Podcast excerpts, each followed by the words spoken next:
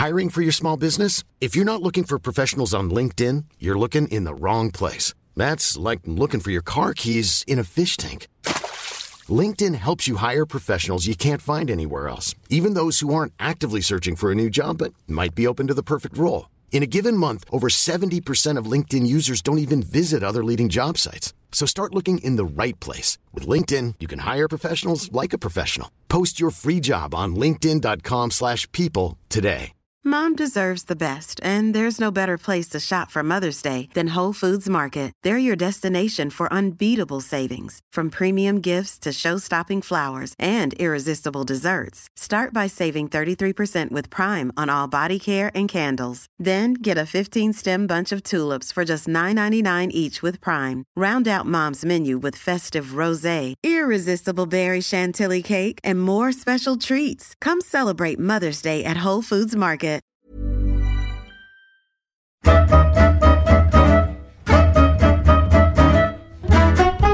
Niklas Holmgren och Holmgren möter här. Förra veckan puffade jag för Tommy Engstrand. Det mötet har blivit framflyttad. Ny podd kommer ju varje onsdag. Istället denna vecka, Solnaiten, urgnagaren, Anders Ankan Palmström. Spelare, tränare, förbundskapten och alltjämt aktiv som expertkommentator.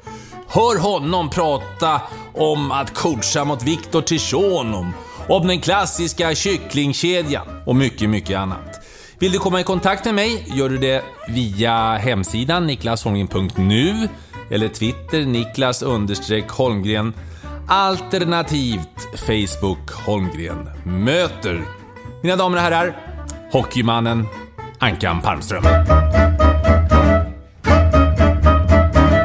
Anders Björn Erik Ankan Palmström, född den 16 februari 1942 i Solna. Tjena Ankan! Tjenare!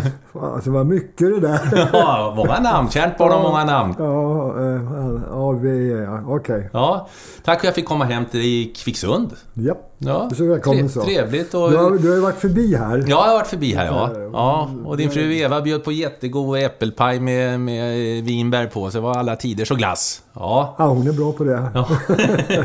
Också. Eh, Ankan, jag läste någonstans att ja, det var så mycket Anders, eh, många som hette Anders i Solna så att, eh, så att, och då blev det Ankan. Varför blev det det? Var det efter Anders And eller vad då?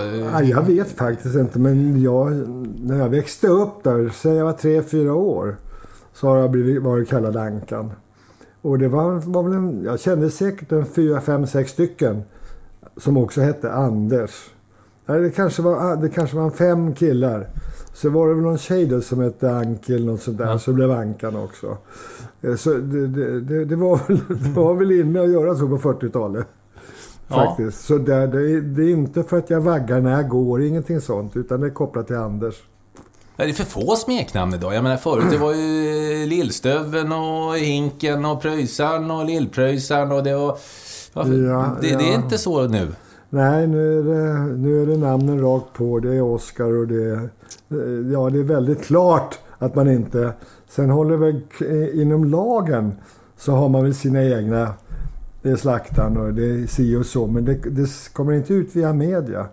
Men jag menar, jag spelar ju själv mesta tiden i någonting som kallas för kycklingkedjan. Ja, berätta om den klassiska kycklingkedjan. Ja, men alltså... Det, det, och, det var sillen på ena sidan och Svirre på andra sidan och sen kom skepparen in och så ankarna. Alltså bara det, det var väldigt vanligt med, med eh, smeknamn då. Faktiskt. Var det annan jargong kring, kring idrotten? Eller, ja, det... den kommer ju egentligen, grunden är att den kommer från, från äh, arbetarrörelsen. Och, och, där är man ju lite eh, snabbare många gånger, har varit det genom historien. Att om man är fyndig när det gäller att hitta på roliga namn och episoder. Sen är jag ju uppvuxen på gränsen till Sundbyberg. Jag bodde i Solna. Och det tog lite tid för många att lära sig språket i gamla Sumpan. alltså, Fakti alltså det var, var de bondigare Sumpan-killarna, Solnakillarna? Nej, nej, men det nej. var nog ännu mer arbetarklass där mm. ute. Det var Sivers kabelverk, sen kom Arabo och allt vad det är. Eh, och där var det slang alltså. Man fick liksom lära sig vad var det för dicing idag? Då var det frisyren. och syring var kostym och massa sådana här grejer. Det gällde bara att hänga med där. Ja. Och jag spelade till och med fotboll ett tag i deras juniorlag. I Sumpan, SIK?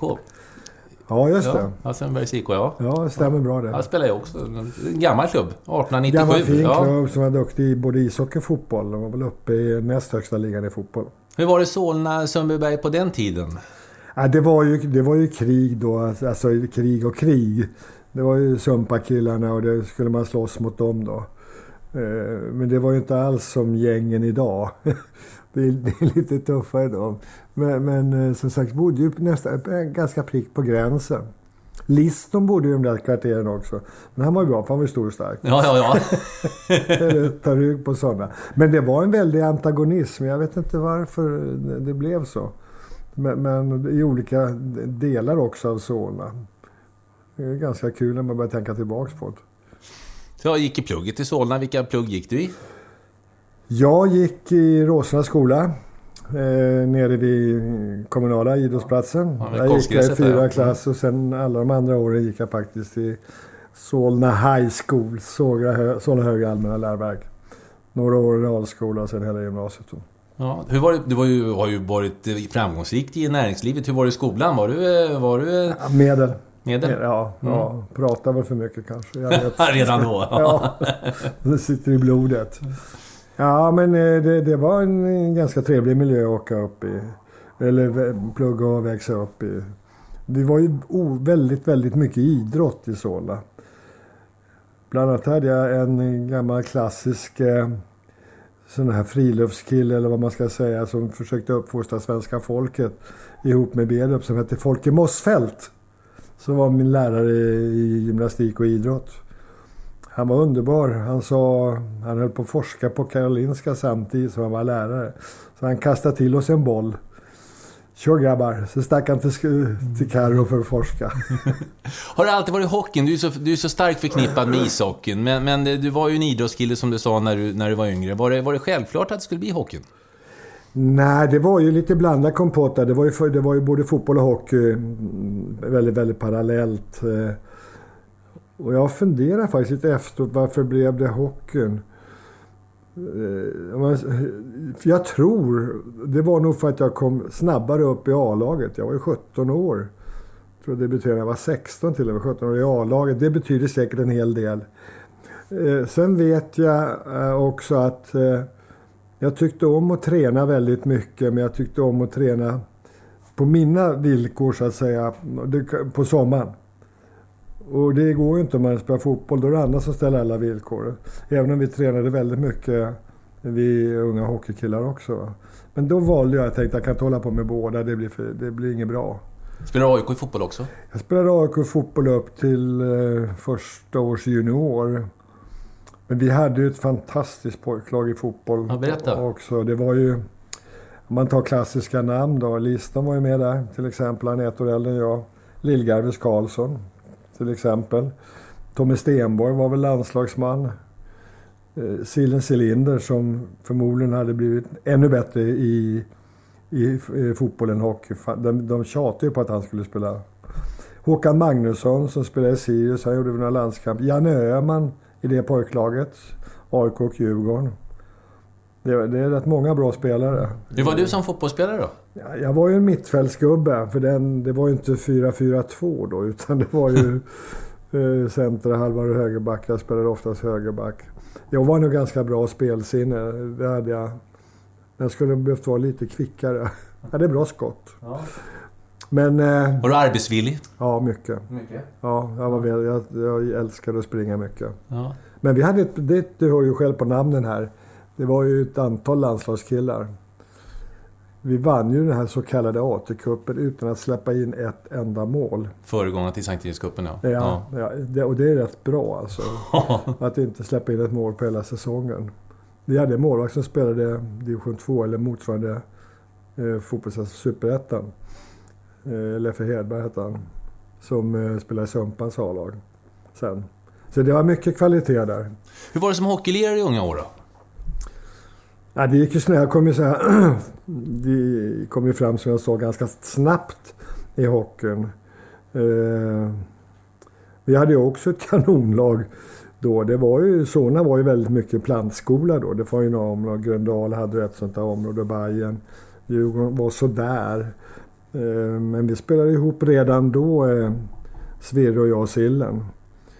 Eh, och sen hade du ju, Liston var ju väldigt duktig pojklagsspelare i hockey också. Vi hade en målvakt som är känd friidrottare, Bosse Blomman. Mm.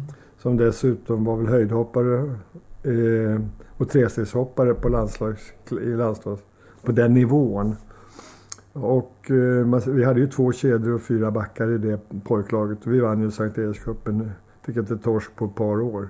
Då hette det Sankt Erikscupen, mm. hade bytt namn då. Bytt då ja. Så det var ju en, ett väldigt bra lag.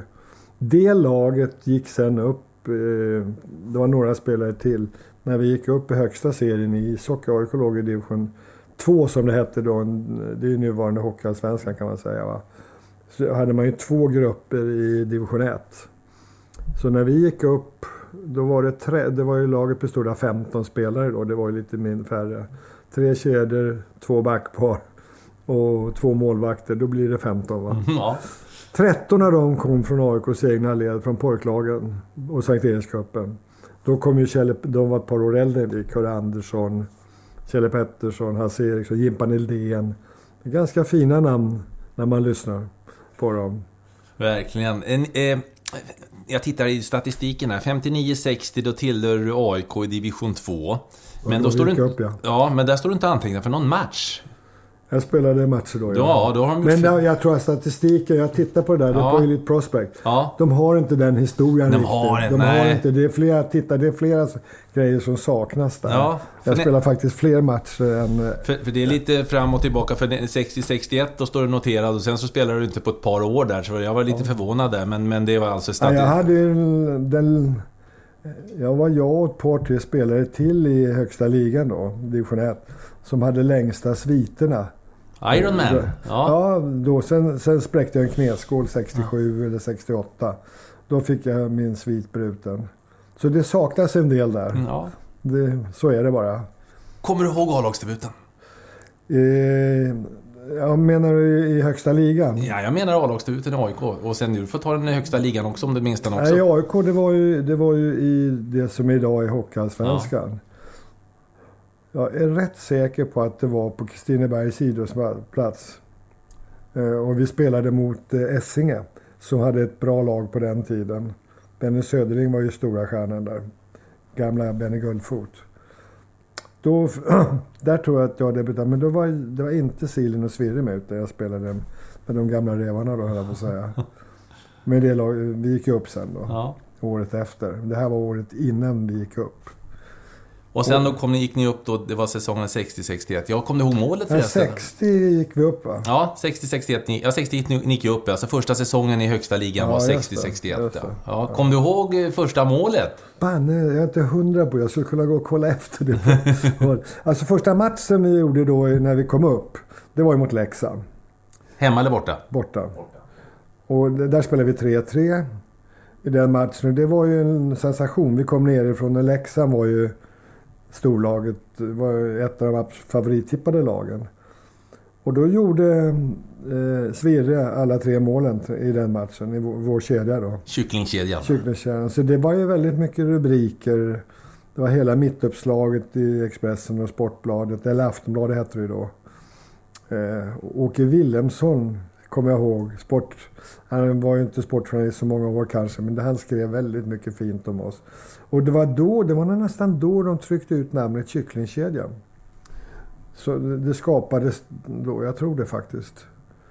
Sen undrar jag om inte jag gjorde mål matchen efter. Jag är inte riktigt säker på det. Jag, jag tror det faktiskt. Och du blev, du blev AIK trogen eh, från det att du debuterade då i A-laget säsongen 59-60 ända fram till ja, 69-70. För den tiden spelade man ju inte så länge hockey. Du var ju tvungen att skaffa ett jobb. Eh, ja. Du kan inte hålla på så här, lät ju, ja, säger, vittnar många om. Det var ju barn och grejer ja. som, som kom. Men, men eh, jag, vet, jag, jag var, blev, var inte så sugen faktiskt på att spela de sista åren. Jag slutade när jag var 28 år. Alltså. Det är ganska tidigt. Då hade jag spelat 11 år i A-laget. Eh, så, så att, men idag skulle man nog ha fortsatt. Det, var, det är helt andra villkor idag. Också. Sen var det köpte radhus och barn. Eh, andra barnen var på väg och sådana där grejer. Så att eh, det, ibland blir man ju lite fed up på saker och ting. Då hade jag ju spelat de här år, hela 60-talet i, i AIK. Vi var på väg en gång och blev värvade. Till? Gais. Till Gais? Höll Av på alla att lag. bli, bli makrill? Ja, ja. Nej, men höll på att vara fel. Vi var nere och Ja. träffade dem, eh, Gais-ledningen. Och de hade en coach då som hette professor Lundström, en klassiker farbror. Och Ingmar Johansson, gamla AIK-backen, spelade i Gais då. Det var väl han som hade pratat med mig ni ska ta och värva kycklingkedjan. Så vi var nere där, men det blev en kväll bara där vi mest åt tokig mat så vi blev magsjuka en vecka. så det blev ingen transfer i det läget. Och sen... Eh, ja, sen la av våren 70 då. Lite grann berodde det ju på att sam, i samma veva så slutade Eje Lindström som tränare efter sex år i AIK och flyttade upp till Timrå. Och det är nog eh, bland det bästa jag träffar på i tränarväg i det här landet. På vilket sätt då? Han kunde liret, alltså. Han hade känsla för spelet, känsla för människor. Eh, Han hade bra idéer och tankar om ishockey. Jag hade ju haft en annan väldigt bra... Jag har, haft, jag har varit lycklig lottad för jag har haft två väldigt bra tränare. Den ena var ju Svante Granlund. Som jag hade från det jag var pojklagsspelare i AIK fram till tre fyra år som A-lagsspelare. Och sen Eje Lindström på det.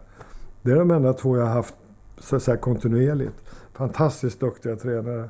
Eje var väl snabbt vassare, men Svante var väldigt skicklig också. Det var han som byggde upp alla de här uh, unga grabbarna. Ångrar du att du inte... För du är ju AIK personifierad på något sätt, både som, som eh, spelare och ledare. Ångrar du att du inte testade vingarna någon annanstans? Nej, det ångrar jag inte alls. Nej, nej. Jag är väldigt, jag är väldigt pro-AIK. Jag är uppvuxen i Solna. Jag, jag gick med pappa på fotboll på Råsunda. Och det var ju bara AIK som gällde. På alla, på alla sätt. Och det är det väl nu också för väldigt många. Även om det kanske är lite annat sätt att fira att man är det. Jag vet inte. Men eh, nej, inte någonting. Om jag säger 90. 19 december 1961, Oslo. Då spelar jag landskamp där. Det. Landslagsdebut står det till och med i papperna. Ja, det, vi spelade i Norge. Tre Kronor spelade i Ja. Norge då. Vi spelade dubbelmatcher. Jag tror till och med jag gjorde mål Ja, där. du gjorde mål. Så var det ett av målen och Sverige vann med 3-0. Ja, Ja. Det, det stämmer. Det var ju Arne Strömberg som var, var coach där. Och det var jättekul. Det var ju ingen snack om den saken. Eh, Jag spelade väl, jag vet inte, med Mapa Sjögren tror jag. Mm. Leksingen och... Olle Mappa Sjögren, ja. Och jag och Jan-Ola Back tror jag också, som Stämmer. spelade AIK. Som var en riktig må- målig kille va. Så mina kollegor från Kycklingarna var inte med då. Och så det blev som det blev de tror jag. Vi vann väl en med 3-0 och en med 8-1 eller något sånt där har jag för mig. ja. Men sen, jag jobbade ju rätt mycket då. Ehm, första tiden var det ju ute i Nacka på Atlas Copco med programmering och systemering och data.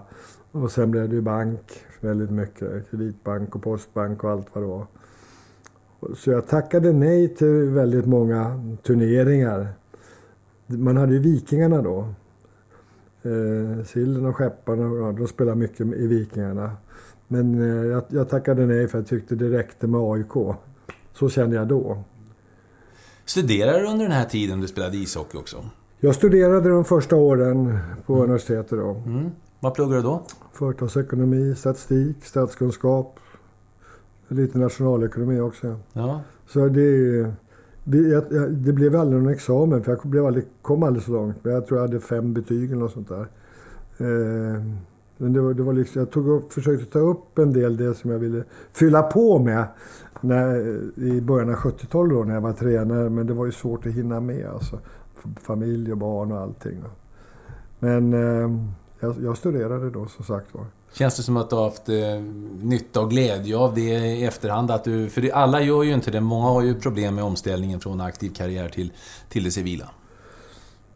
Det är, det är svårt. Det var ju, man, man, man kan liksom inte jämföra. Det blir lite äpplen och päron då. För du hade inte så många alternativ. Antingen så spelar du och, och sen blev du vaktmästare någonstans. Eller så valde du att plugga och kombinera det. Eh, alltså det var, så lätt var det inte. Jag har ju ingen hände med. Jag, är ju ingen, jag kan inte bli snickare. Jag kan fan inte slå in spik. Utan det naturliga för mig det var att plugga på universitetet. Och det var ju inte så många i Hockeysverige som gjorde det. Det fanns ju inte så många universitet heller. Det var ju Stockholm, Uppsala, Göteborg, Lund. Det fanns ju inga andra då. Eh, men jag tror inte det var mer än en handfull som gick på universitet och pluggade på den tiden. Så att det blev lite skillnad. Du slutade 1970 som 28-åring och sen så är det ju ett litet glapp där hockeymässigt till, till säsongen 73-74 då du, då du eh, tog över som tränare i AIK. Var, var det inte 72-73? Nej, jag vet inte. 73-74 är statistiken ja, här, men jag har ju dig framför mig så att det, Nej, jag, jag litar ju mer på dig. Jag är inte säker där. 70-71 var det inte. 71-72 var det inte kan varit 72, 70. Nej, jag är inte säker. Vad gjorde du under de åren? Var det helsatsning ja, på... kan jag ja. säga hur man, hur man resonerade ja. då. För jag blev ju uttagen till VM i Stockholm 69. Eh, också konstigt i och för sig, för att då hade jag varit skadad i... Jag spräckte knäskålen på hösten då, 68. Eh, och blev uttagen till VM 69 på våren. Eh, det gick ju två år på raken i Stockholm då, 69 och 70. Men det var, då var jag inne och jobbade med min, min programmering och system och projektledning där. Så jag tackade nej till VM för jag kunde inte vara borta sex veckor eh, i, i sträck. Jag var projektledare för ett ganska stort dataprojekt. Men så skulle man inte resonera idag. Det är fullständigt vansinnigt att göra det egentligen. Men då var det liksom andra toner. Hade det varit idag hade jag ju definitivt eh, eh, satsat på ett VM, självklart. Ja. Är det någonting som ligger och gnager lite grann? Att du tackade ja, nej till det? Det här, lite grann är jag irriterad på mm. mig själv för mm. den biten. Och jag tror det var så att Anders, var det Anders Hedberg som hoppade in på mitt återbud så att säga. Jag var faktiskt ganska bra då mm. och därför jag blev uttagen, misstänker jag. Och jag minns jag blev nog lite grann uttagen för att Håkan Wickberg var skadad. Mm. Brynäs spelaren ja. De tyckte väl att jag skulle passa in bra med, med prosten Karlsson och Tord Lundström. Vad sa jag nu? 73, 74? Ja, det var ett litet glapp där, men då satsade du hårt på det civila där då mellan eh, de där tre eller fyra åren, vad det nu vi kommer överens om. Jag räknar på du Duncan. Ja. Jag tror det var året innan, men ja. skitsamma. Men det var några år där som du, var, som du inte står noterad för någonting? Nej, det var två, två säsonger ja. efter, på raken efter det jag slutade. Mm. Då, då var jag åskådare.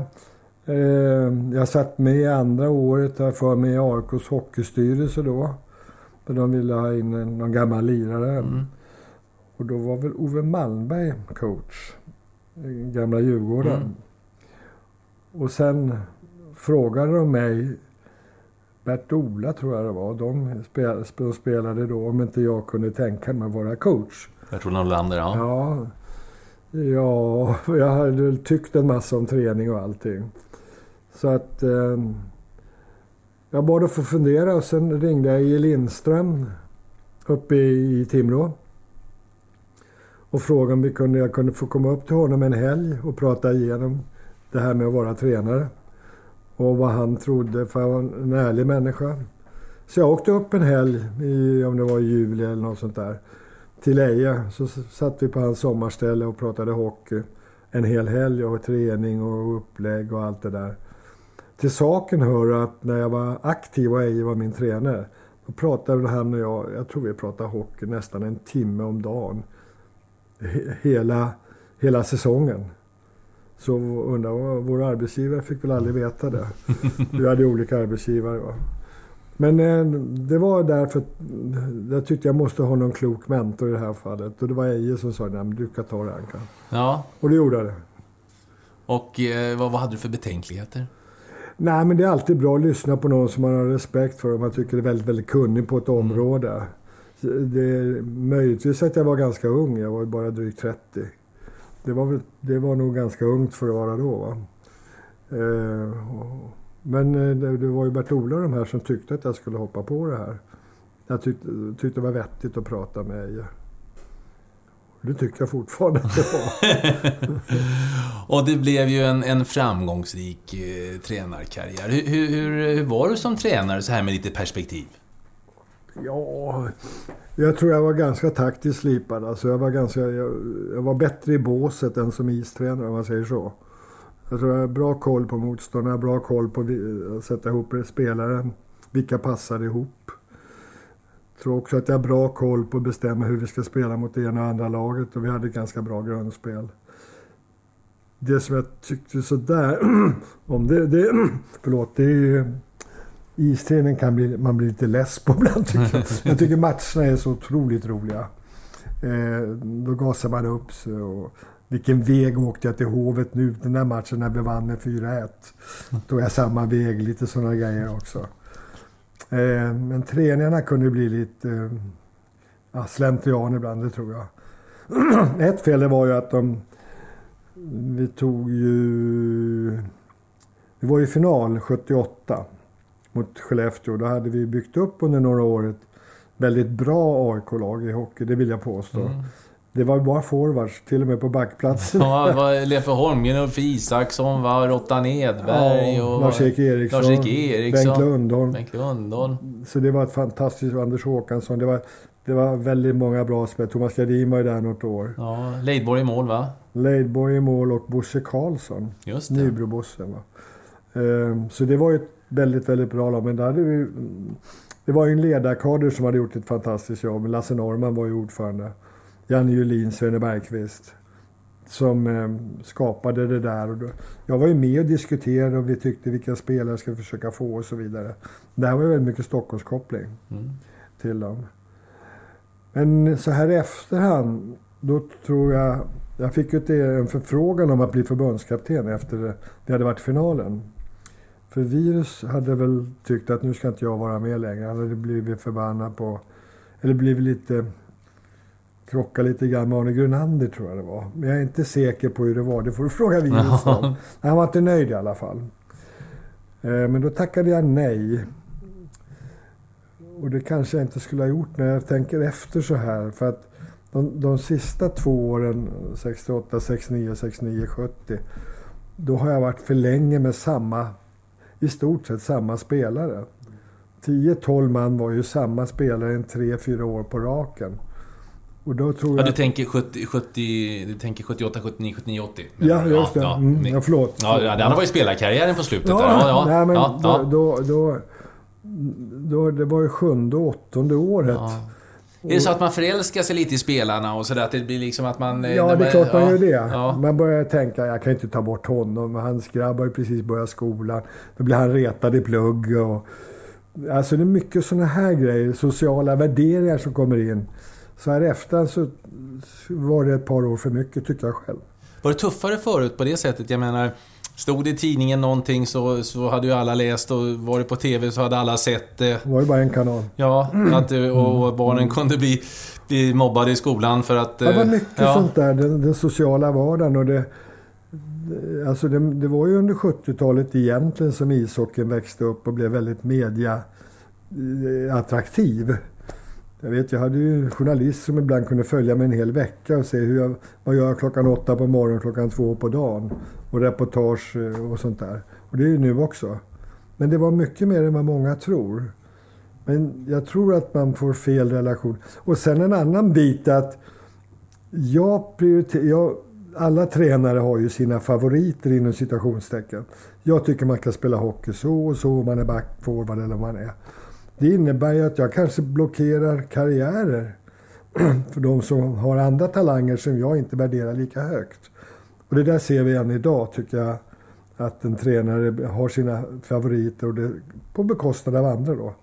Det är förbundskaptener och så vidare också. Eh, så att, eh, nej, det vart för mycket. De två sista åren skulle jag ha avstått i AIK. Som coach kan man säga att du var, det är du ju utanför en, en gambler, men du var mer en coach. Du gillade att stuva ja. om i kedjorna. Nu, nu, nu, ja, härja i båsen. Ja, men den här isträningarna, monotoma, det, det, åka runt där, start och stopp och sånt, det, var inte, det tyckte du inte var så lattjo? Nej, det var lattjo fram till jul. och jag vet att jag pratade med, jag tror med virusen, han spelade hos oss något år där eller två. Men han var tränare också på, om det var Björklöv var. Alltså efter jul då räknar man nästan pinnar muck. Ja. För att det, alltså isträningen. Men det där har man ju utvecklat nu. Man har andra... Man har mycket bättre fördelning på vilka är bra på det ena och det andra. Vissa brinner ju för det här med vad händer på isen? Ta en sån som Tommy Sandlin, alltså, som satte som press på oss. Han var ju fantastisk. Helt otrolig. Och han tyckte nog nästan matcherna var jobbiga. Vad ska vi hålla på med dem för? När man kan isträna. så vi är ju olika. Och idag så tycker jag att man gör en mycket, mycket bättre rollfördelning. Mellan vad man är bra på och är mindre bra på. Faktiskt. Och vad man tycker är kul. För det är ju en del coacher alltså, eh, som är fantastiska på istiden, eh, issidan. Och där kan man ju titta på Skellefteå som verkar ha helt, tre med helt olika ska vi säga, kompetenser. Eller styrkor i alla fall, som är starkare på det och det. Kan man väva ihop sånt här så blir det bra. Mm. 1981 sedan Ankan. Mm. Då tog du över som förbundskapten efter Bengt Fisken, apropå smeknamn, Olsson. efter Bengt Fisken Olsson. Hur, hur, såg det ut? Hur var, hur var miljön när du tog beslutet och, och hur, vad, vad, hur lät det i tidningar hade, och så? Jag hade, jag hade hållit upp från hockeyn i ett år då, efter det jag slutade i AIK. Fick andas ut ett år då. Eh, Ja, jag tror inte de var så arga på mig då. Jag hade ganska gott rykte, det tror jag. Och jag tycker nog att jag egentligen passar ganska bra. Då slapp jag istället. Nej, jag har ingenting emot Israel, inte så va. Men eh, alltså, det, det, var... Vi hade ju haft ett VM nere i Göteborg då. Och eh, Fisken hade väl haft en lite jobbig period där med en del supporters. Men de gjorde ett väldigt bra VM, det ska man ha klart för sig. Det var ju bara en match som fallerade, det var ju mot ryssarna eh, ordentligt. Va? Men det var nog varken positivt... Ja, det var nog ganska positiva skriverier då, det tror jag. Mm. Vad tänkte du när du tog jobbet då? Jag tyckte att, att, att det skulle bli väldigt, väldigt kul och sen intressant att se vad man kunde göra. Det är absolut. Men då ska man ha klart för sig att efter VM i Göteborg då gick 13 man ur landslaget eh, och blev proffs. Så att det var ett nytt lag. Å andra sidan så kunde jag plocka från det första lag som blev juniorvärldsmästare i Sverige. Just det, Thelvén och grabbarna. Thelvén, ja. Mm. Bruna Sundström ja. och vad hette de, Exet och allt vad de heter hit och dit. Fantastiskt juniorlag.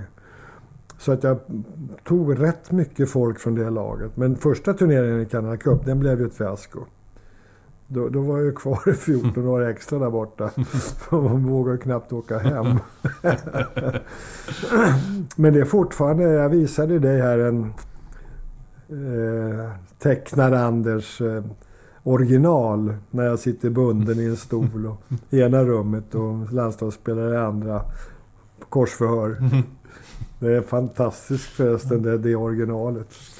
Det var din första, liksom, eh, första grej då, eh, stora med landslaget. Och, och, så eh, säger du själv att jag hängde kvar nästan två veckor i, i, ja, i Nord, efter, ja. ja. efteråt för att du ville inte åka hem. Kan du återkalla var, känslan? Ja, men det var ju så här att jag blev ju, fick ju jobbet då. Jag blev utnämnd till förbundskapten i månadsskiftet maj-juni. Säsongen var slut. I Sverige var slut i stort sett i Nordamerika också. Och det första jag skulle göra då, det skulle göras innan midsommar. Det var att ta ut ett landslag som skulle spela Canada Cup i september. Och jag hade naturligtvis, jag fick ju gå väldigt mycket på rykten och, och spelare. Jag, sen hade jag haft en hel del av dem i AIK. Och kände naturligtvis de flesta väldigt väl.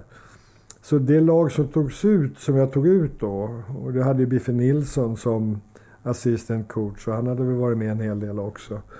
Eh, det är ett fantastiskt bra lag, det är inget snack om den saken. Det var bara två spelare jag inte kunde få med. Det var Bengt-Åke Gustafsson och det var Mats Neslund. Båda var skadade. Så de låg egentligen för, skulle varit med. Men alltså ersättarna var väldigt bra de också. Det är inte snack om den saken. Men det var ju, jag, tror, jag säger fortfarande, det är ett av de absolut bästa landslag, Tre Kronor-lag som har tagits ut. Men sen ska det fungera på isen ja, Vad var det som gick fel då? Jag är ganska övertygad om att jag dels tror att jag var för orutinerad och hade lite för dålig koll på spelarnas starka och svaga sidor.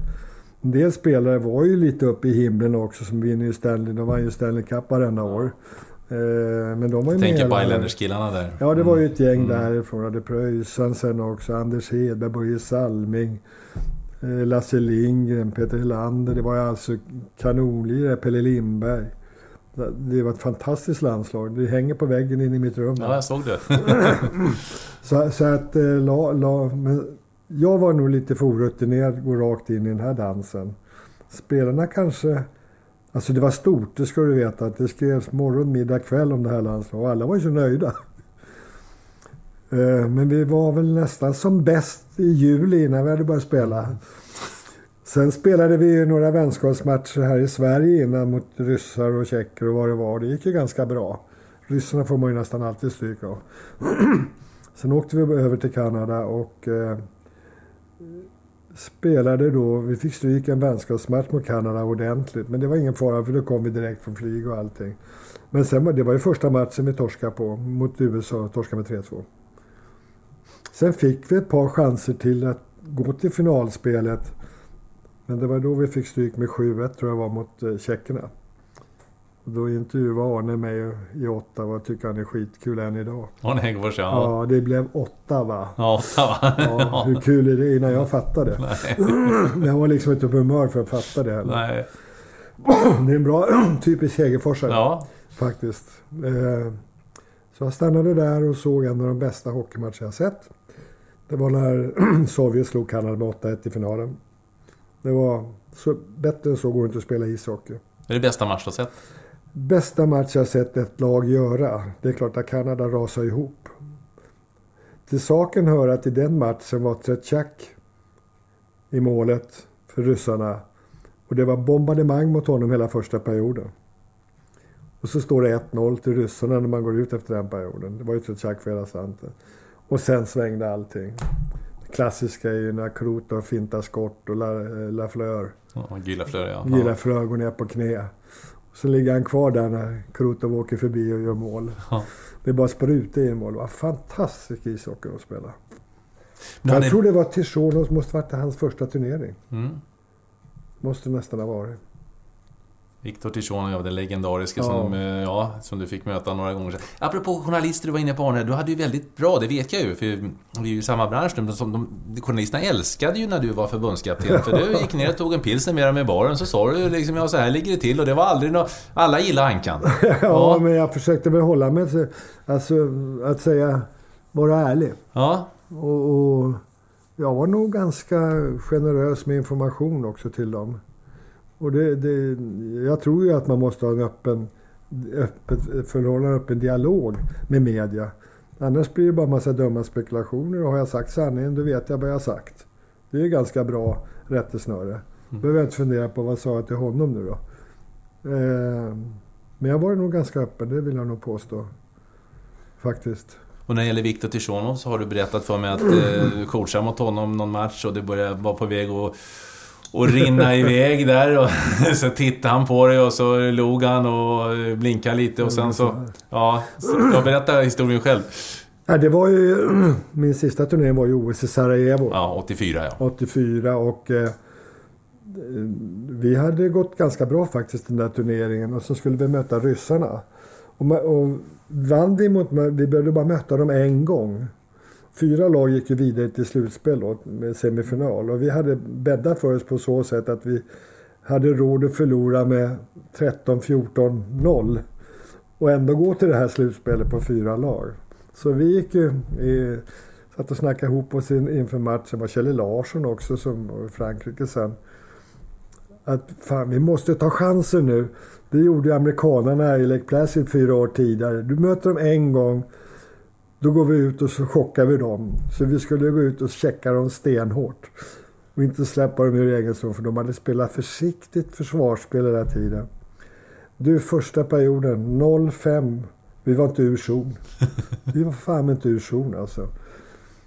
Och ja, det gäller liksom bara att komma hedrande ur det här då. För det går ju liksom inte att ta upp 0-5 mot ryssarna. Krutov och grabbarna hade ju drömtillvaro här. Kapustin och vad de hette. Drutten. Så att... Eh, men det rasslade ju på. Men i mitten av andra perioden då stod det väl 9-1 tror jag till ryssarna. Då började jag bli orolig. Ska vi missa finalspel? Och tittade jag på tickan. Och han ja. Tichonov. Och då tittade han tillbaks och log lite. Sen gjorde han med handen, "Ah, vi lugnar oss nu. ja, men 17 på att hade de fortsatt så hade vi inte fått spela finalspel. Men jag hade bra relation till sonen. Ja, det var han som... eh, Nu har han ju, nu har han ju lite... Jag har ju varit i Ryssland och de applåderar och är glada när de ser honom naturligtvis. eh, Och han är, han Ja, ibland, legendstatus, men Ja, nu i alla fall på senare år. ja, han var nog inte så poppis. För att han, eh, det var järnhand. Han styrde med järnhand. Och sen var det väl också en del splittringar inom laget där. Men det, för att Sovolarionov var ju på en sida, Casatonov på den andra. Och det var flera sådana grejer. Men han fick dem ju att lira. Eh, och fick dem att lira väldigt bra. Jag har tänkt på det här efteråt också. Undrar hur många matcher han såg i 60 minuter. För han stod ju ofta med ryggen mot isen och domderade med några spelare. Och skällde och hade sig på dem. Men det går inte att komma ifrån. Det var ju en fantastisk eh, tränare. Eh, och det gick att vara en fantastisk tränare med den synen på ledarskap och allting som Tishon hade. Det går ju inte idag. Det går ju inte idag. Du måste vara öppnare och allt det här. Här var det auktoritet. If you thought the only way to get a more defined jawline with natural looking results was through surgery, think again. Juvederm Volux XC is a non surgical injectable gel filler that improves moderate to severe loss of jawline definition and can help you achieve natural looking results with little downtime. Even better, this improved definition lasts up to one year with optimal treatment. No maintenance required. Improve jawline definition for a smooth, sculpted look with Juvederm Volux XC. For important safety information and to find a licensed specialist, visit juvederm.com. That's J U V E D E R M.com. Not for people with severe allergic reactions, allergies to lidocaine, or the proteins used in Juvederm. Common side effects include injection site redness, swelling, pain, tenderness, firmness, lumps, bumps, bruising, discoloration, or itching. There's a risk of unintentional injection into a blood vessel, which can cause vision abnormalities, blindness, stroke, temporary scabs, or scarring. Talk to a licensed specialist to find out if it's right for you. Hey, I'm Ryan Reynolds. At Mint Mobile, we like to do the opposite of what Big Wireless does. They charge you a lot, we charge you a little. So naturally, when they announced they'd be raising their prices due to inflation, we decided to deflate our prices due to not hating you. That's right. We're cutting the price of Mint Unlimited from $30 a month to just $15 a month. Give it a try at mintmobile.com slash switch. $45 upfront for three months plus taxes and fees. Promo rate for new customers for limited time. Unlimited more than 40 gigabytes per month. Slows. Full terms at mintmobile.com. Hey there, it's Michelle Norris. I'm host of a podcast called Your Mama's Kitchen. When I travel, I'm usually looking for a way to find a taste of home when I'm not at home. And one of the things I love to do when I am at home is entertain. And Airbnb allows me to do that. When I was in California recently, I rented a house that had a great kitchen. And when we were sitting around the table, we're all thinking, we're in someone else's house. Someone could be in all of our homes as well. If you have a home, but you're not always at home, you have an Airbnb. Your home might be worth more than you think. Find out how much at airbnb.com/slash host. Vill du inte lira, ställer du inte upp på mina villkor, då, då, då får du väl sticka någon annanstans. Då är du inte med här. Så var det ju. Stenhårt alltså. Men hockeymässigt var de fantastiskt bra. Ja, det var, det var en, en enastående tid där i... Ja, ja, ja. Och det, det gick banne mig inte att slå dem alltså. Vi hade ett par matcher oavgjort, vänskapsmatcher. Men alltså, vi, jag vet vi spelade en vänskapsmatch uppe i Gävle. Då ledde vi med 2-0 efter två perioder. Tänkte jag, det kan väl åtminstone greja oavgjort. 4-2 när det var klart till dem. hade någon match på Hovet, kommer jag ihåg också. Där ledde vi med 2-1 till det var 27 sekunder kvar. Då kom en kvittering, det var med Malsen tror jag. Så att de, var- de, ja, de var bra. 84 då, eh, då blev det... Eh, brons blev det ju, OS-brons i Sarajevo. Ja, Ja, ja. Det var skönt. Ja, det var skönt ja. Och då, då, skönt. då hade det varit sen eh, säsongen 80-81, så det blev alltså fyra, fyra år som eh, Nej, förbundskapten. tre. Tre år som förbund- Tre år. Det var- det 80-81, började ja. sommaren 81. Så blev det ja. Och sen eh, slutade jag efter OS i Sarajevo, för då tog ju Leif Bork vid. Ja, hur, det där de turerna. För det var ju... För nu kom... Ja, det var inga... Ja, hur då? Ja, när jag tänkte, för då var du ju klar med det här. Men sen så, sen så började ju den här fantastiska TV-banan sen eh, eh, efter det. Men det var ju lite... eh, För jag pratade med Arne för, med Arne för några veckor sedan här, och han, det, det var ju så att Lars-Gunnar och Rolly hade ju kört i många, många år. Ja. Och sen kom Arne in och han började och det var virus och det var Leif Bork och det var lite... De, ni blev förbundskapten. Ja, ni bytte jobb och ni hade det. Så, att, så hur gick det till där när, när du... Då började samarbetet med, med Ja, för Arne Hegerfors. så... Jag hade gjort klart med Rickard Fagerlund ä, att eh, jag körde till och med OS. Mm. Och sen slutade direkt efter det. För då hade vi någonting som hette Sweden Hockey Games faktiskt som gick i april. Det året. Det var inget VM. Utan Sweden Hockey Games gick i april. Och, och då... Jag var ju faktiskt rätt schysst tycker jag själv. För sen skulle då det tas ut ett lag till Canada Cup. September 84 då, samma år.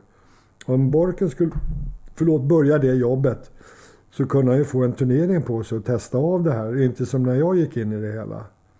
Så jag ville sluta direkt efter OS. Då hade ju Borken i alla fall ett par månader på sig. Och det var klart innan, från år, redan från året innan, att Leif Bork skulle ta vid efter mig.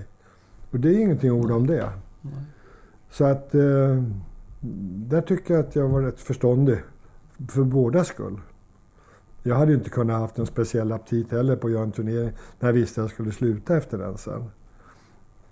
Innan vi går in på, på det här med Arne måste jag fråga dig först och främst lite såna här kontrollfrågor. Den bästa spelare du spelat med? Oj, oj, oj. Eller kontrollfrågor, men lite, lite såna här, eh, ja, vad ska jag kalla frågorna? Bert-Ola Norlander ligger ju väldigt, väldigt högt på min lista. Vi spelade ihop i många år i AIK och jag tyckte det var en fantastisk back alltså. Det, det måste jag säga. Sen har jag ju inte spelat med sådana som till exempel Tumba och de här. De har bara spelat emot och tränat emot. Och han har ju varit med oss på träning i AIK. Han var ju sån. Han kunde ju träna med Djurgården en och en halv timme. Sen körde han med AIK en och en halv timme. För han tyckte det var så kul. Och man säger inte så aldrig åt Tumba, du får inte vara med på vår träning. Det bestämde han själv. Men med Bert-Ola ligger ju väldigt, väldigt högt i, i, i mina tankar där. Det är inget snack om saken. Den bästa du spelat emot då? Ja, det är Firsov. Ragulin. Vi spelar ju, jag spelar vänskapsmatch mot, eh, vad heter de, CSKA. Eh, Fir- Firsov var ju faktiskt en fantastisk lirare. Han hade ju eh, armar som en gorilla, alltså ända ner till knäna. Och ett fantastiskt skott och spelsinne. Han, han var väldigt, väldigt bra. Va? Sen hade de ju, hette han då? Almetov och Alexandrov på slutet av 60-talet. Det var ju ganska skickliga ishockeyspelare. Va? Och jag undrar om inte Vasiljev spelade där då också. Backen. Men det var framförallt Ragulin. Jag vet att jag skulle försöka åka förbi Ragulin ner i ett hörn på Hovet på den matchen vi spelade mot dem. Det var ganska tidigt, augusti-september någon gång. Han bara satte fram armen som att det kunde komma fram där. Så var det tvärstopp. Det var ju en slägga alltså. Det var som att åka in i en bom. Men de var bra. Den bästa spelare du, du eh, tränat?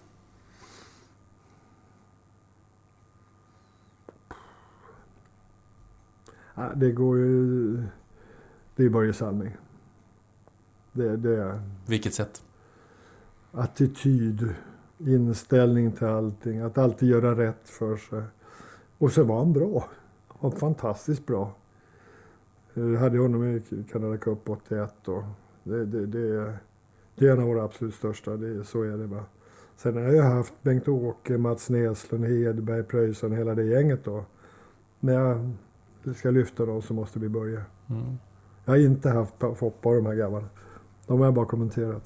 Ja, vi tar det då. Vem, är- vem är den bästa du, all time så att säga, när, du- när du tittar tillbaka på? Det är ju väldigt svårt att säga. Du har ju sett uppträtt, uppträ, eller upplevt både eh, Chalamov, eh, Michailov och, och, och Petrov och KLM-kedjan, Krutov, Larionov, Makarov. Och du har ju sett fantastiska lirare i Lemieux och Gretzky och allt vad de heter. Mm, de var ju bra 87 där framförallt. Eh, utländska spelare, ja det är Ja, ryss eh, femma, var ju Mm. väldigt stor. Vilken av dem? KLM, KLM eller den med Michailov, Petrov och Chalamov? Ja, jag är ju mest förtjust i Larionovs line, det, det måste jag säga. Även om jag... Ja, men de, fick ju aldrig, de fick ju bara stryk en match. Det var mot USA 1980. Då var de inte klara ens en gång. Eh, de andra gick ju på lite smällar då och då, gudskelov. De tappade ju, det var, framförallt hade de en hård konkurrens av tjeckerna där på 70-talet. Martinek och Stastny och de här killarna. Linka. Ja, kom de, senare? de hade en, senare, en kedja där. Det var väl Novi, Framförallt Martin Han Martin var ju Eck, ja. fantastiskt bra alltså. De tjeckerna, det var ju den här Bokac som var tränare också. Han var ju samma skola som Taras och gubbarna. Ehm, så att den femman är ju någonting unikt i hockeyvärlden. Duon Gretzky-Lemieux i Canada Cup då 87. Det En fantastisk finalserie där mot ryssarna. De var, men då var det ändå... Där hade ryssarna det tufft. va, För domaren var ju väldigt... Och Mika i Hamilton. Hade, var ju väldigt pro-Kanada om man säger så lite försiktigt. men det var fantastiska matcher. Och Gretzky, många försöker göra honom sämre. Men han var, han var fantastiskt bra. Alltså. Det, det, jag förstod inte vad han var på isen. Eh, där, där man är där, då ska man inte kunna få pucken. Men Gretzky fick pucken. Hur fan kan han stå uppe vid bortre blå när alla andra är nere i, egen, i den andra zonen och så kommer pucken till honom? Jag begriper inte. Vi har haft en, som jag tänker på, svensk spelare som var så här, så här dök upp, men där får du ju inte vara. Men när han var där, kunde komma i ett sånt läge, då blev han plötsligt fri. Det var ju Kenta Nilsson. Han bara poppar upp någonstans, så är han plötsligt fri. Hur sjutton kom han dit och varför? Så det, det är några stycken sådana där som bryter av. De är underbara. Kan väl återkomma så småningom till, till vad du, du, hur du ser på svensk fotboll och, och eller fotboll, ishockey, hur du ser på svensk ishockey och, och, och framtiden. Men nu är vi inne alltså på, på spår. Nu har du lämnat eh, tränarjobbet. Du, eh, du fortsatte väl, eller du har ju varit i AIK i olika omgångar, alltså på i styrelsesidan och liknande och verkligen ställt upp för AIK när det har blåst, det vet jag. Jag satt ju med i olika styrelsekonstellationer fram till 92 eller något sånt där. Och då, då var det ju ganska tjafsigt eh, i AIK tycker jag. För då var det lite krig och var, då gick ju hockeyn bra ekonomiskt. Hade fulla hus ett par, tre år på Globen, nya Globen. Fotbollen gick sämre. Och, äh, jag kommer inte ihåg alla detaljer då, men jag, så mycket kommer jag ihåg att jag skrev ett avskedsbrev till styrelsen i AIK. För jag hade blivit ganska fult bombarderad tyckte jag på ett styrelsemöte. För att Arne hade intervjuat mig om AIKs ekonomi och jag kunde ju bara hockeyns ekonomi vill jag påstå. Och då gick snacket att eh, Arne intervjuade mig och ställde de här frågorna bara för att jävlas med AIK. Alltså att, eh, att det var tillrättalagt. Men det var det inte. Det, utan det var spontant så frågade Arne och jag svarade lika spontant. Då var det några gubbar där som började gnälla på mig på styrelsemöten. Och då skickade jag in ett brev till dem nästa dag. Så jag la det på lådan på morgonen. Så ringde jag upp eh, Hans Mikaelsson som var ordförande i hockeyn då. Och Janne Reander som satt i styrelsen och sa vad vi hade gjort. Och så satte jag mig upp till flygplan till Kanada. Till Sherwood. Sherbrooke. Sherbrooke, ja. ja. För jag var där i businessgrej då. Hur, hur var det då? Var det, känd, det, det var en tydlig markering? Nej, men det, det, går ju liksom inte när de var ute och jagade och inte tog sitt eget ansvar. En stor del av det här berodde ju på att AIK hade... Eh, och där var jag definitivt inte inblandad. De hade öst ut pengar på 100-årsjubileet. Det kostade ju en hel del, vad jag förstår. Jag kan inte alla detaljer i det. Men det, har man 10 000 tallrikar och jubileumsböcker och sånt så kostar det ju. Så är det ju. Var jobbar styrelsen Jag vet ju att du till exempel fick sparka radioexperten Lars-Gunnar Jansson. Vid ja, något tillfälle. Det var ju, det var ju innan... Det, ja, innan, det hände, där, ja. ja. Hur var det då? Att få sparka ja, tränare hemskt. som gammal tränare själv? Ja, men det, var ju det är ju inget roligt. Vi hade ju styrelsemöte i hockeyn då. Det här måste varit 90 eller 91 eller något sånt där. Och, och jag vet, jag var tvungen att gå på toaletten och när jag kom tillbaka så hade styrelsen utsett mig att säga åt Lars-Gunnar att han inte skulle vara kvar. Och jag ringde, ja, får vi göra det eftersom de har bestämt det. Så ringde jag upp Lars-Gunnar och frågade kan vi inte ta en lunch på bakfickan på Café Opera. Så då visste han ju direkt vad det var frågan om. Vi brukar inte gå och käka lunch han och jag där inte. Men han tog det ju väldigt bra. Han, det är en professionell människa, oerhört professionell. Och dessutom tycker jag att han är skitbra radiokommentator, det måste jag säga. Och du har varit skitbra också Ankan, annars hade du aldrig hängt kvar som... Du, du ska ju bara jag tar köra... jag köra tar även... det kvar nu.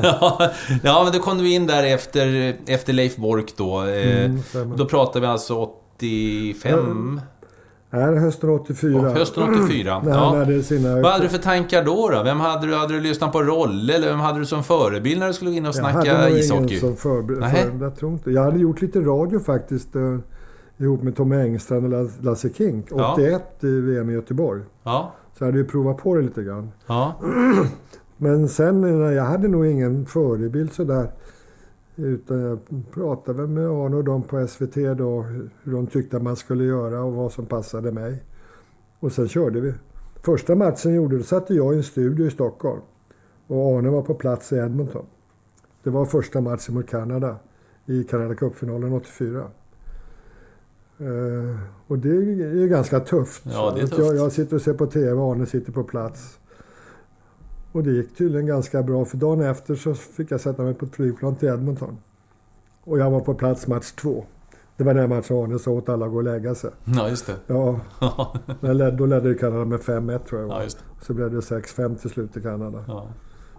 Fan, vilka var det som var så bra då? Det var Kenta Nilsson. Eh, ja, Loben förstås. Thomas Sten. Mm. Det är inga dåliga lirare. Nej, det är inga dåliga lirare. Så där hade Borken ett bra landslag. Ja. ja. Verkligen. Ja. Ja, så rullar det här på. Så, när, när blev det liksom det här konceptet? När, när slog Arne Ankan? För det är ju liksom Arne Ja, Ankan. det, det, det fanns ju bara en kanal då på hela Ja. 80-talet och, och vi körde ju det här. Eh, Sen kom ju trean in 89 tror jag var till Mm. VM i Stockholm. Och då var det väl lite fler. Eh, Det var väl lätt att säga Arne och Ankan, vad vet jag. Men Arne har ju alltid varit oerhört skicklig tv-kommentator. Det, det är min bestämd. Han har ju en timing som är alldeles underbar. En balans och ett intellekt och ett språk.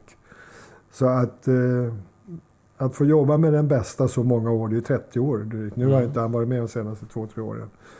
Eh, och han har ju lärt mig massa att prata svenska och sånt där dumt. Va?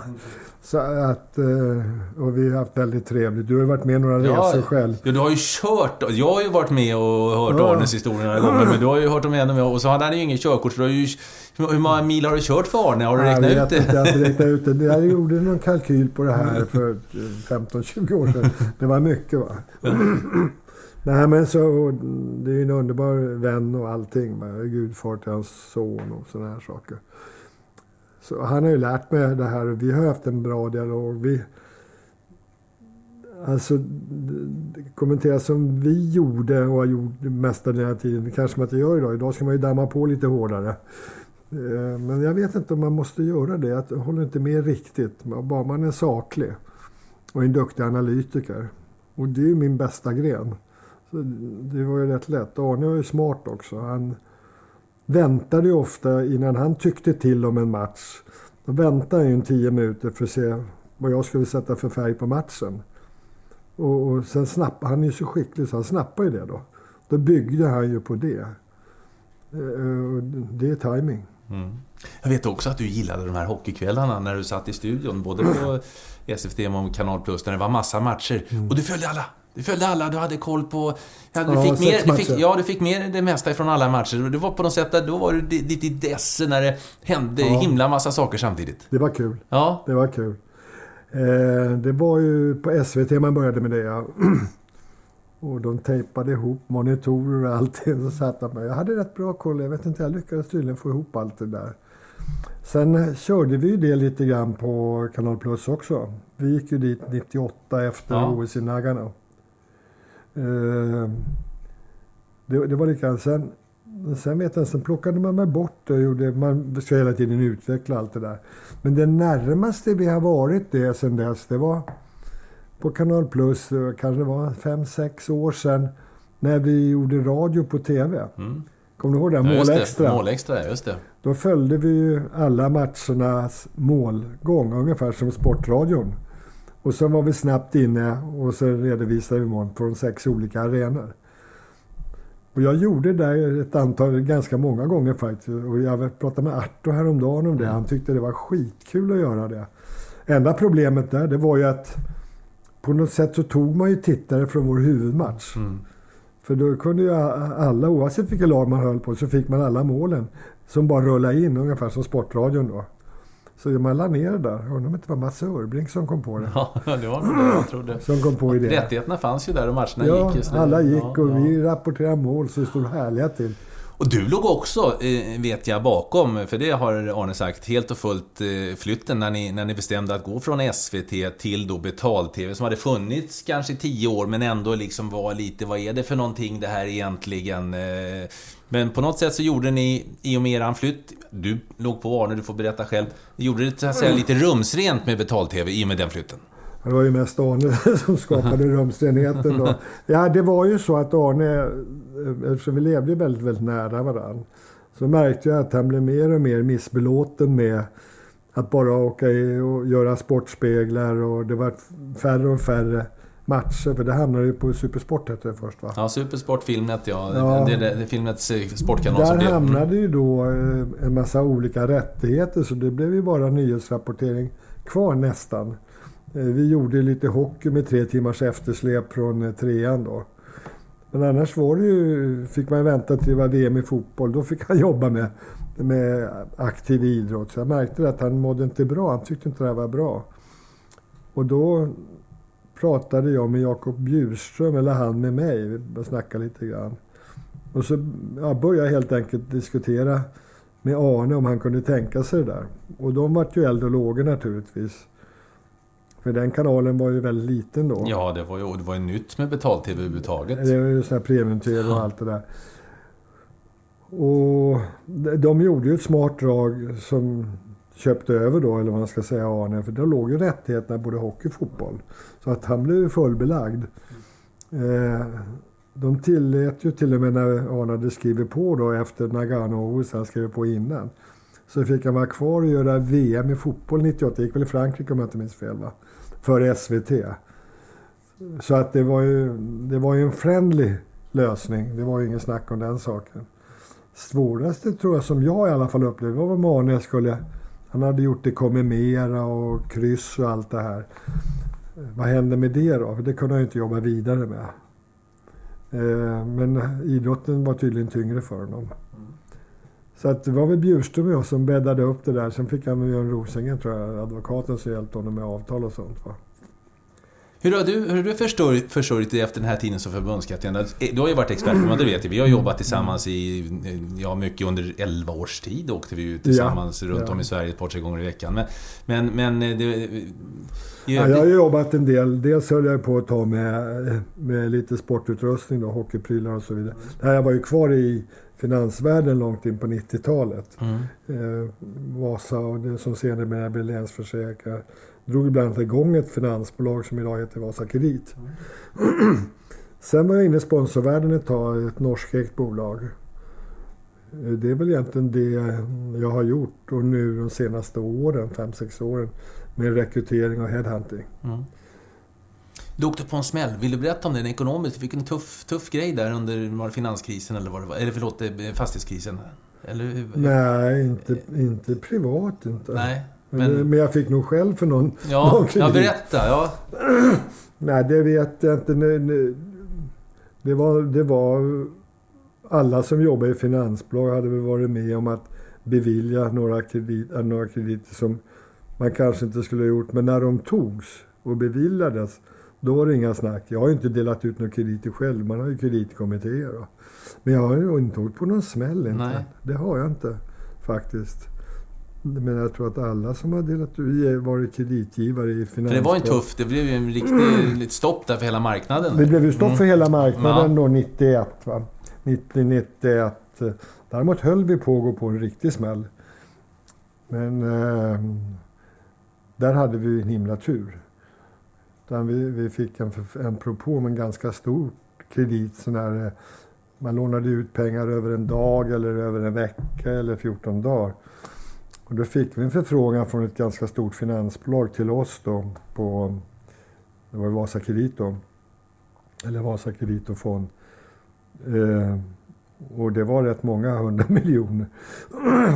Men jag tänkte det är lite skumt när man börjar jaga pengar en fredag eftermiddag i den storleksordningen. Så vi ringde tillbaka. Och det, här, det var faktiskt så att man kunde bara slå signal. Vi behöver 300, 300 miljoner i en vecka. Och, och man litade på varandra. Det gör de säkert idag också, men då är det väl 300 miljarder. Så att eh, vi sa det, den killen och jag som eh, var ansvariga då. Att äh, vi säger nej nu och ber att få återkomma på måndag. Och de blev ju sur, sura förstås. Men vi visade sig att vi har gjort väldigt rätt. De klappade ihop på måndagen sen.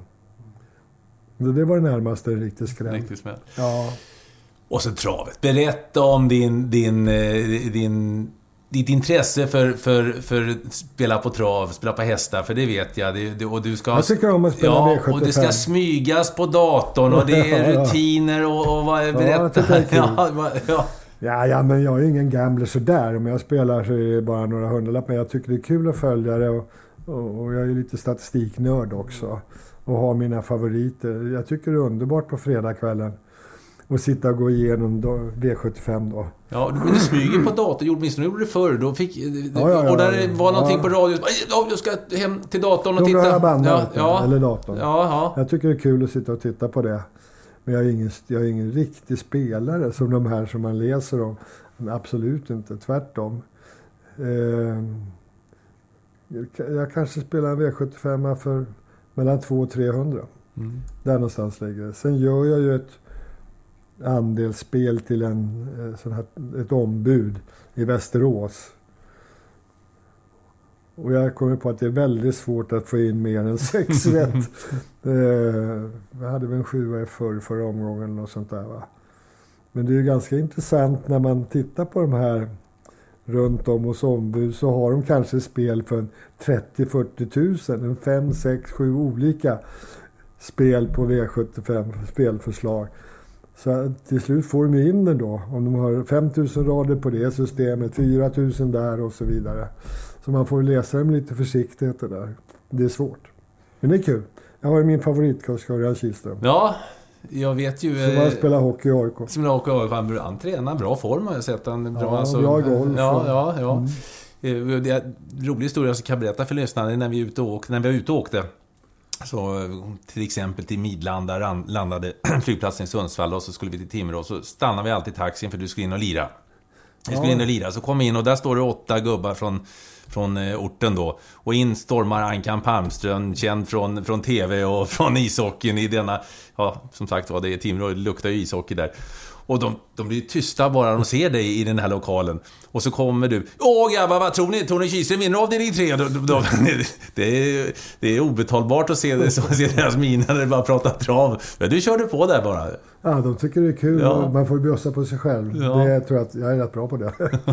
Nej, men eh, så var det. Men som sagt, eh, de här... Man, jag blir lite skraj när jag ser de här som springer i ett system för 10 000 spänn hit och dit och fram och tillbaka. Det, det, det är hasard lite grann då, tycker jag. Jag, jag ty, tycker sporten trav tycker jag är faktiskt ganska kul. Och titta, hur ska han komma ut där? Tredje inner och så vidare. Har du hästar själv nu? Nej, jag var med på en häst för några år sedan. Men den åkte på en sån här gaffelbenskada eller vad det heter. Jag tror den slutade sina dagar på Malta. Det var, det var tydligen en bra stam på den, men, men eh, vi var 12-15 stycken på den. Så att, det, det vart inte många kronor. Spelar du på hockey någonting? Nej, Nej. det är ju inga stryktips och måltips eller någonting. Jag, jag tycker om att spela V75 och någon gång V64. V86 tycker jag är alldeles för svårt. Så den avstår jag gärna. Men det är V75 som är det roliga spelet. Egentligen ska man väl spela lite Dagens Dubbel, men det tycker jag är så tråkigt också. Och så älskar du fortfarande att hålla på med ishockeyn. Även Ja, om Arne nu har ja. slutat så, så är, är du kvar. Och jag vet att det är bland det bästa du vet när du får komma till Löfbergs Lila Arena eller någonting annat. Ja, och det är ishockey ja. och jobba med, med, med TV. Ja, det är väl lite nördigt naturligtvis. Va? Och, och nu har inte jag suttit i studion på ett par, tre år. Arne och jag satt ju nästan varenda lördag här i flera år eh, på Kanal Plus. Och då körde ju vi hockey först i ett par, tre timmar och sen var det väl Premier League för mig. Med Lasse Granqvist och pojkarna. Nästa sekvens, men då var inte jag med. Eh, så jag har gjort, tycker jag, väldigt mycket studio. Det roligaste är trots allt att vara ute på arenan. Och jag, jag känner ju rätt mycket folk runt om i Hockeysverige. När jag kom till Skellefteå och de känner tydligen mig. Så har man lite småkul ihop i snacket. Och jag, jag, tycker det är intressant. Eller Hov eller Väck, Växjö är nytt. Fantastiskt trevligt ställe att komma till. Förresten tycker jag alla ställen, det finns inget ställe jag, jag har känt mig ovälkommen. Det, det är det ingenstans faktiskt. Nej, men det är väl känslan också när det gäller dig, Ja, Ankan, att, att har alla, alla gillar Ankan. Ja, jag har alltid känt mig välkommen. Ja, Men jag har också, tycker jag, om man ska, jag, jag har ju liksom varit sch- schysst och bjussat på mig själv. Oavsett om det står en ordförande i en klubb eller någon som eh, en vaktmästare eller vem, som helst eller ordningsvakt eller vad det kan vara. Så har jag försökt vara väldigt naturlig mot alla håll och kanter. Inte sprätta upp mig på något sätt. Det, det, jag gillar ju inte det. och nu så bor du i Kvicksund mellan Västerås och Eskilstuna och om jag har förstått det rätt så är det din hustru Evas fel. Ja, det är det faktiskt. Det är ska säga andra, sessionen här då. Vi bodde ju här eh, från 94 till 2002. Sen tänkte jag att vi måste nog flytta till Stockholm eller så bodde jag på Upplands Väsby ett par år. Men sen tyckte vi att vi trivdes så bra här i Kvicksund. Och då flyttade vi tillbaka hit 2004 och där, det är tio år sedan. Men det är ju ganska nära Stockholm. Det tar en dryg timme till Hovet. Ja, hur ofta är du inne i stan då? Ja, under vintersäsong är jag väldigt ofta på matcherna. Det, det är jag, men annars är jag inte så mycket i stan. Faktiskt. Men jag hittar fortfarande. ja, det gör jag. Ja, Eh, sen jag jobbar ju lite med rekrytering och, och, i ett bolag som heter Polaris Headhunting. Och där har vi någon träff då och då. Men det finns så mycket bra teknik idag. Man kan ju ha Skype-möten och allting. Jag har ett varje måndag morgon och sånt. Så man behöver inte träffas stup i kvarten. Det går bra att jobba hemifrån också med sånt. så har du barn och barnbarn. De bor i Stockholm eller? De bor i Stockholm, ja. Mm. På Lidingödan och i Enebyberga. Ja, en av dina döttrar ringde ju här mitt Ja, under intervjun mitt i, så vi var ja. tvungna att stänga av här. Ja, ja. Ja, hon ringde. Den äldsta, hon som bor på Lidingö. ja. Och så, så- att, ja, det, det, det är bra att man, får ha, att man har barn och barnbarn. Ja. Det tycker jag. Ny säsong. Eh, golf förresten, spelar du någon golf? Ja, Alltjämt? det- ja, ja, jag spelar. Men jag börjat komma i rätt handikapp nu. För jag är väl uppe i 15,5-16. Men det har inte blivit så mycket den här sommaren. Jag tycker faktiskt det har varit för varmt. Att, att gå och dra en vagn på då. Så det blir ju nästan ingenting. Jag ska se om inte jag kommer ut lite grann nu eh, på höstkanten. Det, det är rätt så skönt väder då att spela i. Mm. Men alltså 30 grader och dra en vagn, nej. Det ligger hellre vid poolen. Eller i foden i Kvicksund. Ja. Eh, jag måste fråga dig Ankan, med ditt perspektiv. Eh, du har ju varit med länge, ett helt liv med ishockeyn kan man ju säga, på, i olika positioner. Hur, hur, hur ser du på, på dagens ishockey och på utvecklingen? Man ändrar ju reglerna nästan varje år nu. Eh, nu tycker jag ju att det är ganska bra det här. Eller det ska bli intressant. Jag vet inte om det är bra nu. Att eh, framförallt de här ytterzonerna eh, zonerna då. Man har ju kapat en och en halv meter av mittzon på varje håll. Det är tre meter totalt. Alltså gånger, vad blir det? 30. Det är rätt mycket. Det är 90 kvadrat i zonerna. Och där får vi nog avvakta och se om det innebär att vi får en hög spelare framför egen målvakt. Och sen håller anfallande lag på att spela runt. Och kommer aldrig in där. Jag tror det kommer bli lite, det är det jag är rädd för. Att det blir handboll? Det blir lite åt det hållet. Och det, det, där får man ju passa sig. Men egentligen tycker jag nog att man kanske skulle ha passat på i sånt fall och trängt ihop banan också för att inte få det för mycket. Skulle vi ha NHL-mått i, i Svenska Inc? Att det ska bli, att det ska bli liksom Alltså, legio, samma, samma mått över hela världen? Det tycker jag, alltså, man man bestämt att man ska göra en zona större, det har ju NHL. Så kunde man också ha krympt det på, på andra leden. Jag tycker det faktiskt, för nu är risken väldigt stor. Som jag sa då, att du får spel utanför boxar och den som är försvarande lag, äh, vad ska vi ut och jaga i ett hörn för? De ställer fyra, tre man framför mål och så tar de koll på den back som är närmast och är spelbar. Så skiter de med den back som är längst ifrån. Det är så det kommer att bli förmodar jag. Och då blir det ingen rolig hockey, faktiskt. Eh, sen har man ju den där hybrid-icing, det gör ju att man i alla fall får kampa, men inte smälla på. Mm. Den tycker jag är bra. Men som sagt, jag skulle nog vilja ha krympt, eh, gått från 30 till 27 eller något sånt där eh, i bredden. Det, det hade, jag tror det hade varit smartare. Är det någon, något lag och någon tränare du känner lite, lite extra för i, i SHL, som det heter numera? Ja, de som har varit med marknadsledande nu de senaste fyra åren, det är ju Skellefteå. Även om de inte vann guld de två första åren, så är det de som har satt ett nytt tänk på kartan. En stor del av det tänket, det är dels en organisatorisk fråga. Med Lasse Johansson som boss över ett eh, coachteam. Och väldigt drivande där. Jag pratade en hel del med Lasse. Eh, de, alltså de, det de har gjort egentligen, dels har de ju satt ihop laget ganska bra. Vi får väl se hur bra de är nu. När de har tappat ett helt lag, i alla fall två landslagskedjor. Faktiskt, det, det är ganska tufft. Men de har varit föregångare och jag tror de har tränat bättre, bättre om man nu kan träna bättre. Man, man, har, man har tränat mer tror jag, både kvantitativt och kvalitativt. Eh, och har en väldigt, väldigt tydlig spelidé. Som inte går att rucka så mycket på för någon. Det verkar som alla spelare där vet exakt vad de ska göra i varje ny situation. Och jag vet det är så de har jobbat väldigt mycket. Senior advisor var du i AIK eh, så sent som förra, förra året. För, ja, för, förra året. Du är inte kvar som senior advisor längre? Jag är lite bollplank till eh, Daniel ja. Rudstedt. Det är jag, Mattias Nordström och eh, Hasse Cederholm. Ja. Eh, så att vi pratades vid då. Ja, han, han, det är ett tufft jobb han har. Han har plockat ihop en trupp till i år i Hockeyallsvenskan som är kostnadssumman är en femtedel av det man hade i i SHL. Så det är klart att det är tufft alltså. Jag, jag är väldigt imponerad av Rudstedt, det måste jag säga. Mm. Det finns lite innanför pannbenet där. Han kan hockey väldigt väl. Och är duktig förhandlare. Ser det just ut för AIK då? Det vet jag inte riktigt ännu. Det är ett ganska orutinerat lag mm. eh, som... Ja, det gäller hur man... Jag tror det handlar väldigt, väldigt mycket om hur man tränar. Eh, när det gäller ishockey så, så kommer du väldigt, väldigt långt på bra träning. Det visar Skellefteå till exempel. Ända från juniorlaget upp. Alla, eh, är det någon coach genom åren som har visat det så är det Tommy Sandlin. Som har fått fram olika mästarlag i mest hopplösa lägen ibland. Eh, så att du får bra betalt för ishockey. Jag tror det är mycket svårare i fotboll. Att bara träna sig till det blir bra. Du måste ha mer talang på något sätt. Va? Jag tror att du kan komma mm. långt inom ishockeyn. Det är ju lättare också. Det är bara fem utespelare. De kan man faktiskt styra upp ganska bra. Mm. Nu vaknar hunden här också.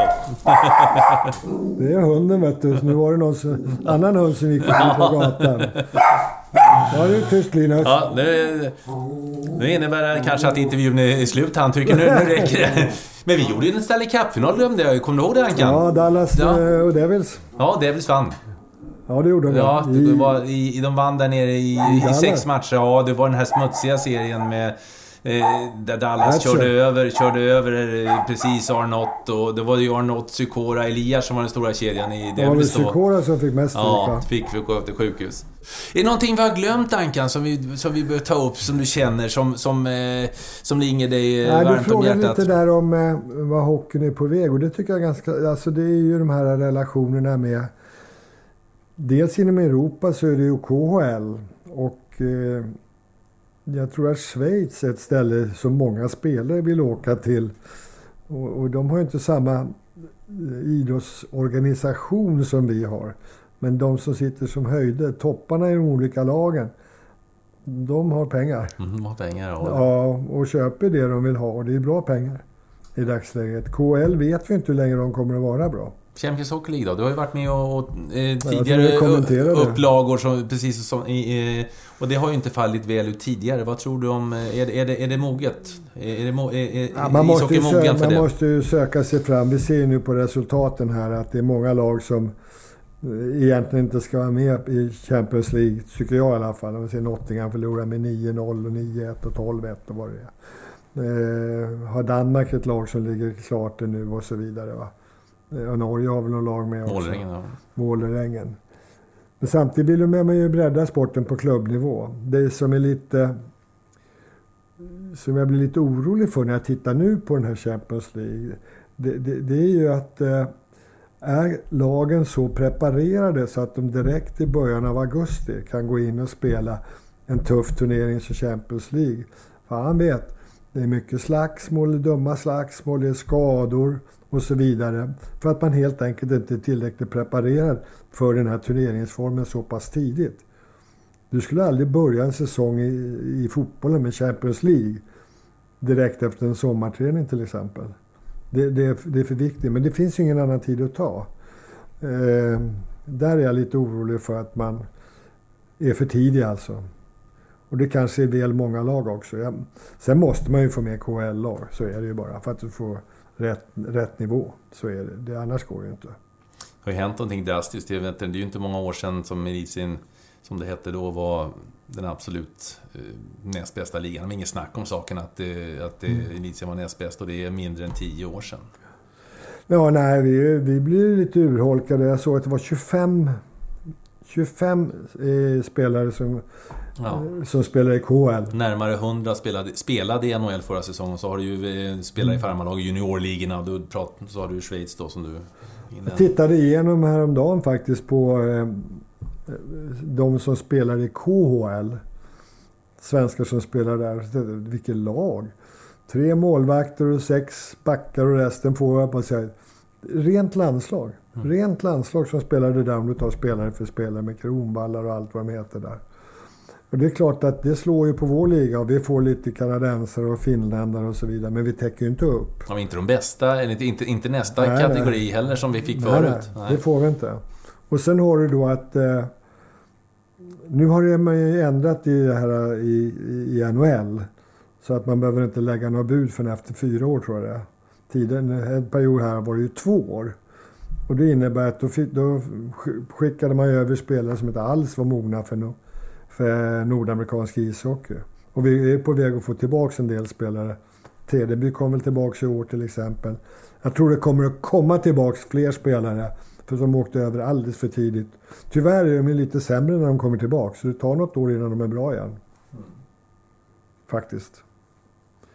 Men det är klart, jag tror det finns ju en fördel också. Man ska inte bara se nackdelar. Och det är att man är tvungen att släppa fram unga spelare ganska tidigt.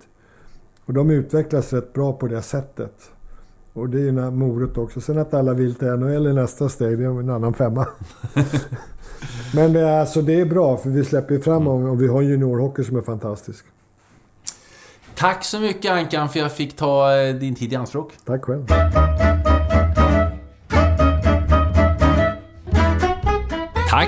Säger jag till Ankan Palmström för det trevliga mötet i Kvicksund som ligger mellan Eskilstuna och Västerås ungefär. Nästa avsnitt utav Holmgren möter, i det får ni träffa Jonas Reinholdsson, han som är grundare till O'Learys, sportbaren. Hör hans historia, först och störst när det gäller sportbarer i Sverige. Vill du komma i kontakt med mig så gör du det via hemsidan niklasholmgren.nu Twitter Niklas understreck Holmgren och Facebook Holmgren möter.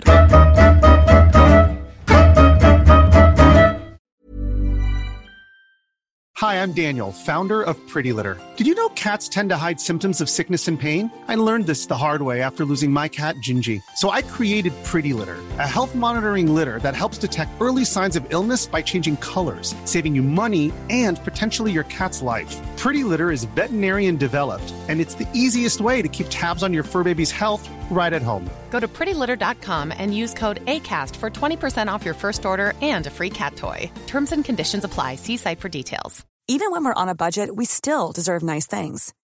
Quince is a place to scoop up stunning high end goods for 50 to 80% less than similar brands. They have buttery soft cashmere sweaters starting at $50, luxurious Italian leather bags, and so much more. Plus, Quince only works with factories that use safe, ethical, and responsible manufacturing. Get the high-end goods you'll love without the high price tag with Quince. Go to quince.com/style for free shipping and 365-day returns.